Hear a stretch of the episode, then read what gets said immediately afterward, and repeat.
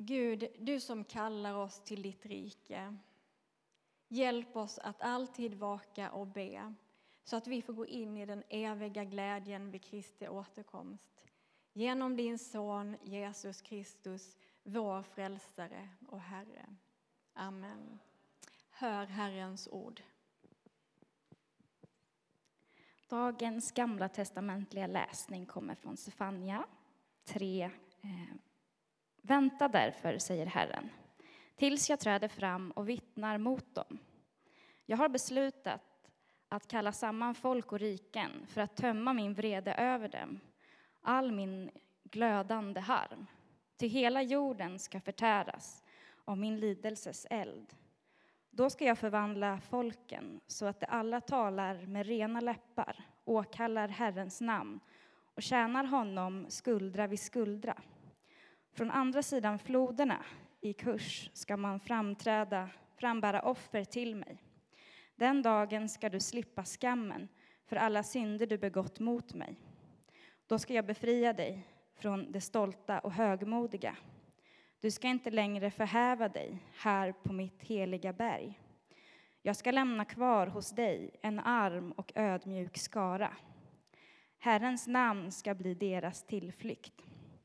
Det som då är kvar av Israel ska aldrig göra orätt och aldrig uttala en lögn. Falska ord ska aldrig komma ur deras mun. Den jorden ska beta och vila tryggt utan att skämmas av någon. Så lyder Herrens ord. Dagens epistelläsning kommer från Uppenbarelseboken 3. Du har bevarat orden om min uthållighet.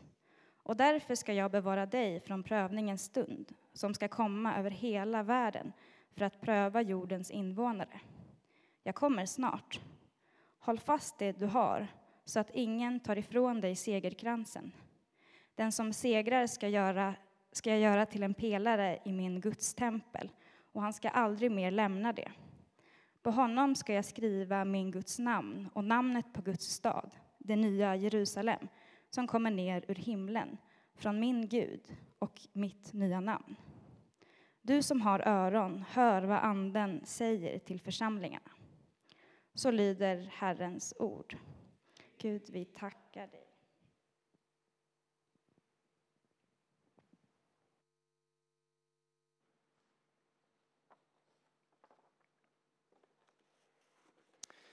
Öppna då också era hjärtan och lyssna till dagens heliga evangelium. Jag läser från Matteus evangeliet kapitel 25 och de 13 första verserna i Jesu namn. Jesus sa, då blir det med himmelriket som när tio unga flickor gick ut med sina facklor för att möta brudgummen. Fem av dem var oförståndiga och fem var kloka. De oförståndiga hade tagit med sig facklorna men inte någon olja till dem. De kloka hade med sig både oljekrukor och facklor. När brudgummen dröjde blev alla dåsiga och föll i sömn. Vid midnatt hördes ett rop. Brudgummen är här, kom ut och möt honom. Då vaknade alla flickorna, gjorde i ordning sina facklor. De oförståndiga sa till de kloka, ge oss av er olja, våra facklor slocknar. De kloka svarade, den kan aldrig räcka både till oss och till er. Gå istället och köp hos dem som säljer olja. Medan de var borta och köpte så kom brudgummen. De som stod färdiga följde med honom in till bröllopsfesten och porten stängdes. Efter en stund kom de andra flickorna och ropade Herre, Herre, öppna för oss. Men han svarade, sannerligen, jag känner er inte. Håll er därför vakna. Ni vet inte när dagen och timmen är inne. Så lyder det heliga evangeliet. Lovad vare du, Kristus. Ja, Herre, än en gång tackar vi dig för din närvaro här mitt ibland oss. Vi tackar dig för ditt ord som är levande och verksamt, fortfarande går ut över den här världen till människors frälsning, upprättelse och befrielse. Vi ber idag Att du skulle öppna våra hjärtan för ditt ord och ditt ord för våra hjärtan. I Jesu namn. Amen. Gott att vara här vänner. Tack för inbjudan att få komma tillbaka till er. Vad går du och väntar på just nu? Vad är det du går och längtar efter i ditt liv? Jag tror att vi människor har ett ganska kluvet förhållande till det här med att vänta. På ett sätt så är vi ehm, mästare på det därför att vi gör det mest hela tiden. Vi har nästan alltid någonting som vi vet, eller åtminstone som vi tror, ska komma och hända framöver. Vi har en födelsedag eller vi har en fest eller vi har en, ett eh, planerat eh, kärt återseende av en vän som jag hade häromdagen. Eller vi har en, eh, en jul som kommer och vi liksom hela tiden går med någon form av väntan inför dagar som vi tror kommer. Saker, händelser, människor som vi längtar efter. På ett sätt så går vi liksom ideligen i någon slags väntan efter saker som vi vet eller som vi vill ska hända. Vi kan ha en, ett jobbbyte eller en flytt, vad som helst. Eh, många människor, så fort det blir måndag morgon så väntar man efter fredagen igen. Liksom. Ja, det var några som kände igen så här. Så vi lever i ett ständigt väntande. Ett slags, vi längtar oss bort nästan hela tiden till någonting. Ehm. Och samtidigt så är vi riktigt dåliga på att vänta. Rent ut sagt usla, för vi lever i en tid då vi också förväntar oss att vi ska kunna få nästan allting i ett, i ett nu. Ehm, I vårt väldigt snabba, uppkopplade eh, liv så kan vi på några sekunder shoppa vad vi vill ha, beställa hem mat, eh, lägga ut en bild och få människors respons på hur jag ser ut just nu eller eh, få veta om min, min senaste hundbild får fler likes än den förra jag la ut. Eh, och vi, vi, vi, vi, vi orkar liksom inte vänta idag. Vi vill ha allting på en gång, med en gång. Eh, julen är fortfarande ungefär en och en halv månad bort, va? men vi har ju redan börjat att ta in den i våra liv. Det här att det kommer en advent liksom, som betyder väntan, nej det har vi inte, det, det orkar vi inte med, det har vi inte tid med. Vi går direkt på julen. Det är väl roligare? Det är lite så vi fungerar. Vi, vi, vi är också usla på att vänta. Och ännu svårare blir det idag då det här med att vänta uthålligt. Det som faktiskt är dagens ett tema. Vaksamhet och väntan. Att vänta med vaksamhet, det är oerhört svårt. Att vänta med uthållighet, för att vi har så väldigt mycket idag som när vi väl börjar vänta vill stjäla vår uppmärksamhet. Jag vet inte hur det är med dig, men eh, jag var i alla fall för det måste varit innan pandemin för det var så otroligt mycket folk. Eh, jag väntade på en, jag skulle hämta ett, ett paket, en ICA-butik. Och ni vet, då går man och tar någon slags kölapp och jag fick ja, nummer 833 och så går man fram och så tittar då, nu betjänas 778. Man bara... Ja, nej men okej, jag sätter mig här och väntar. Och vad gör vi människor när vi sitter och väntar med en kölapp i, vår hand? Vi plockar fram vår mobil givetvis. Därför att vi måste ha någonting att göra under tiden vi väntar. Det går inte bara att sitta och vänta. Så att jag satte mig mycket riktigt där och började scrolla lite och titta och gav lite likes hit och dit och la väl ut något eget också. Och så fastnade jag väl i någon artikel och började läsa och det var mycket intressant.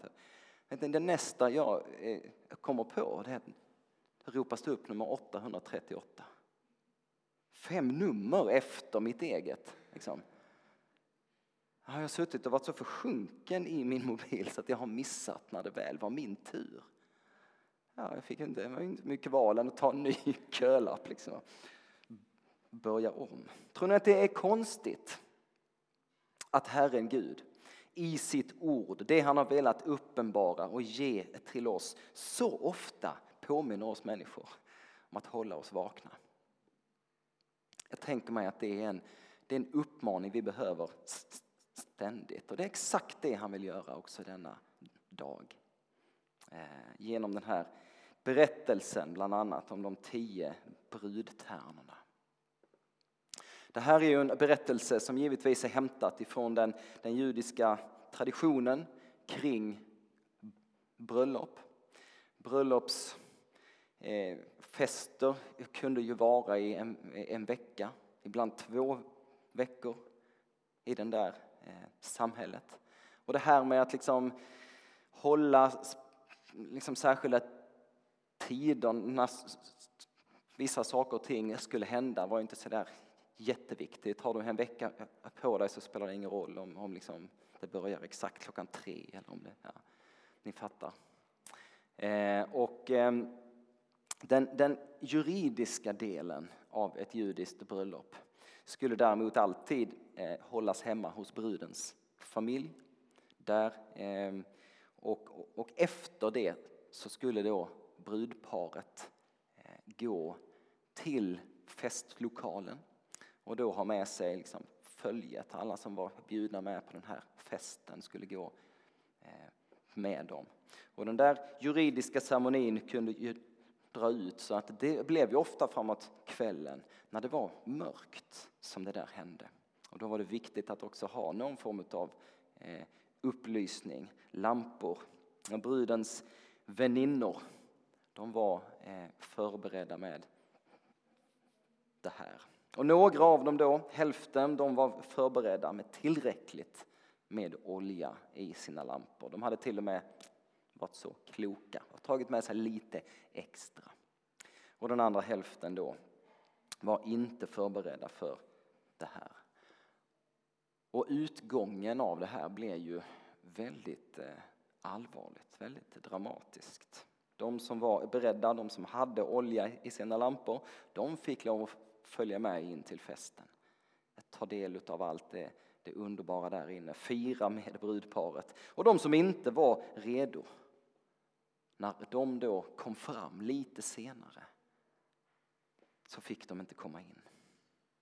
Och Jesus ger oss då de där avslutande, allvarliga orden som också vi får ta åt oss idag. Håll er därför vakna. För ni vet inte när dagen och timmen är inne. Det här är en liknelse som i allra högsta grad gäller också dig och mig och vår situation idag. Och Jesus ger oss den för att han älskar oss. Han vill inte att någon enda ska gå förlorad. Han ger oss den som en varning, men han ger oss den av kärlek. Håll er vakna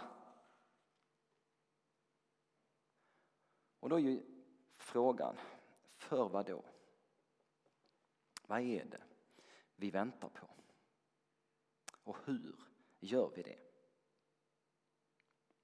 Och det första och det absolut viktigaste då, som vi måste ha klart för oss det är ju vad är det vi väntar på? Vem är det vi väntar på?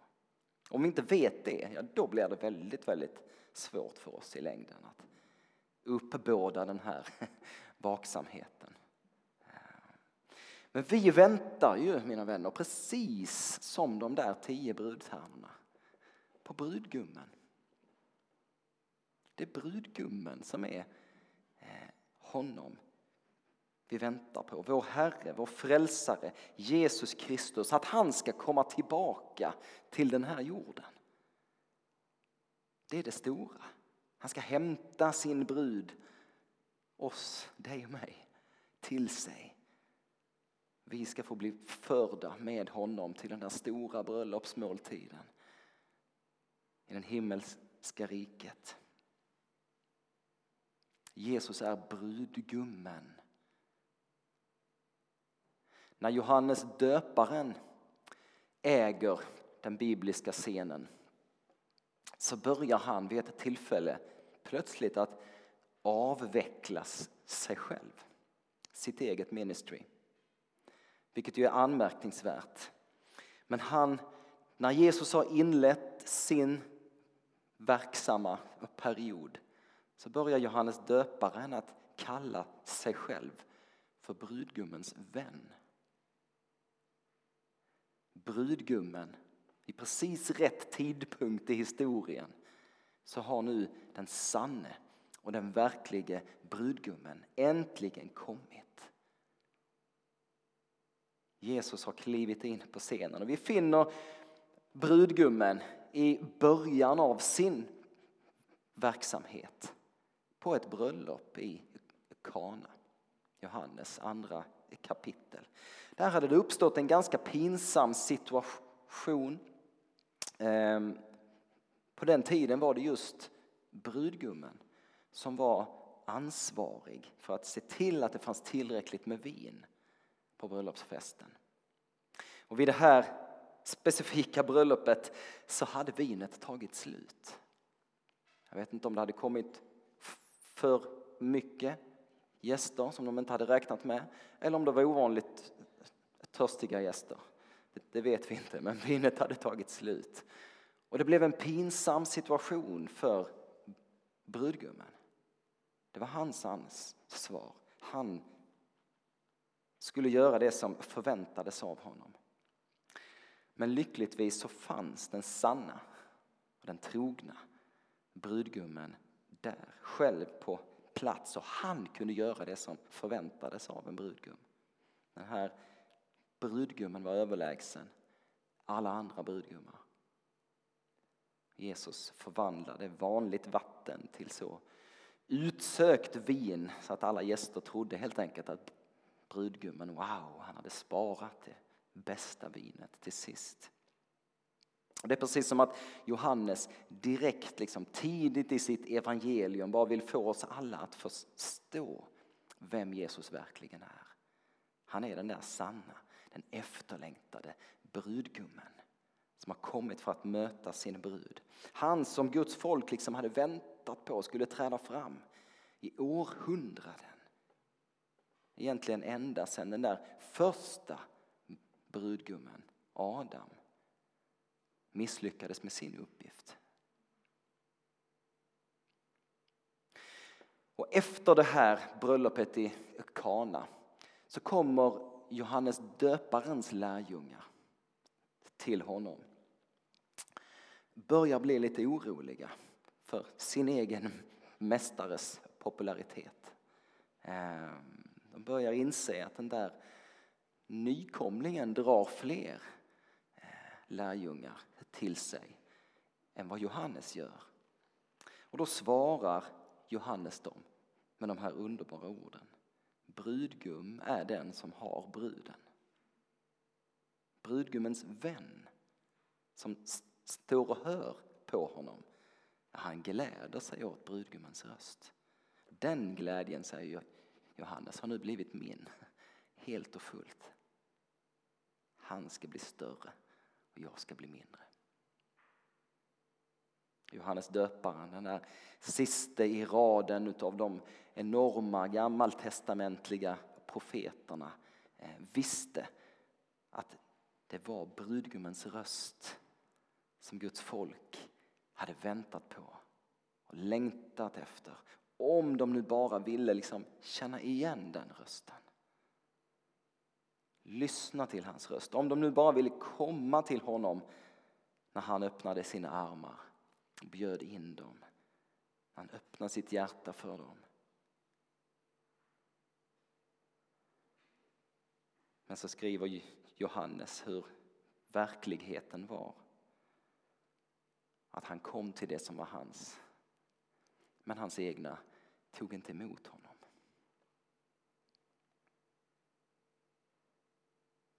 Vet du vad det är som vi väntar? Vet du vem det är som vi väntar på? Det är den första och den viktigaste frågan idag. Hur väntar vi då med vaksamhet? Ja, med att ha olja i sin lampa. Oljan, det har teologer genom åren kliat sina huvuden. Vad är innebörden i det där? Vad betyder det? Det är ju en självklar symbol för den heliga ande, det vet vi. Ehm, så att förmodligen handlar det någonstans om att vi om och om igen låter oss fyllas av Guds närvaro. Låter oss fyllas av hans heliga ande. Och hur gör man då det? Ja, det är inga större hemligheter. Vi vet att det sker genom bön och bibelläsning och gudstjänstfirande, sakramenten, gemenskapen med andra kristna. Andra teologer har föreslagit att den där oljan står för våra goda gärningar. Eller att den står för tro, eller att den står för nåd. Ja. Och kanske spelar det egentligen inte så jättestor roll för hur vi ska förstå den här bilden och den här berättelsen. För jag tror att det handlar egentligen om en försummelse av relationen. Och jag tror att i vår tid är det här extra viktigt. Det är, det är, det är ett ord som har återkommit till mig i, i, i den här veckan i min förberedelse. Det är just ordet försummelse. Jag tror att Gud vill säga oss någonting där. Om vi tänker på hur det ser ut i våra mellanmänskliga relationer. Vad är det som gör att ett, att ett äktenskap eller en relation mellan förälder och barn eh, till sist eh, spricker eller inte håller. Det talas om att man växer isär. Jag tror att det är försummelse som är en ganska stor eh, nyckel i, i det där. I en relation är det så enormt viktigt oavsett om relationen har varit i ett år eller i 50 år, att aldrig börja ta varandra för givet. Den dagen man gör det, när man börjar försumma varandra, så tänker jag att då riskerar man alltid att den här relationen börjar gå mot sitt slut. Den dagen man inte längre tycker det är lika viktigt att prioritera tid med sitt barn eller sin äkta hälft. Den dagen riskerar man också att förlora den relationen. Och det är en relation det handlar om också i livet med vår Herre, med Jesus. Det blir tydligt av Jesu ord mot slutet när de här fem sista brudtärnorna kommer och knackar och vill in. Sannerligen, jag känner er inte. Betydelsen är egentligen kanske ännu djupare. Jag har ingen personlig relation med er.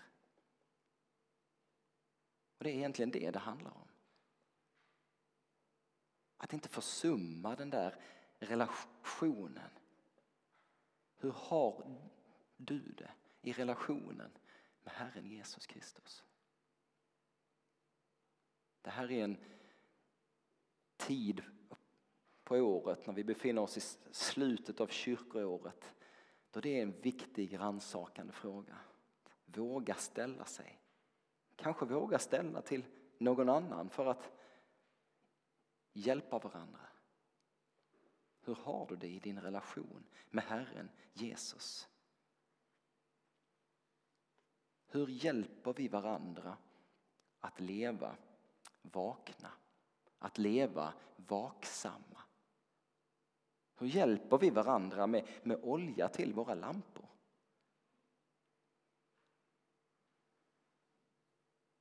Där har ni två bra frågor att fortsätta samtala om när den här gudstjänsten är över. Ära vare Fadern och Sonen och den heliga Ande. Nu och alltid och i evigheters evighet. Amen.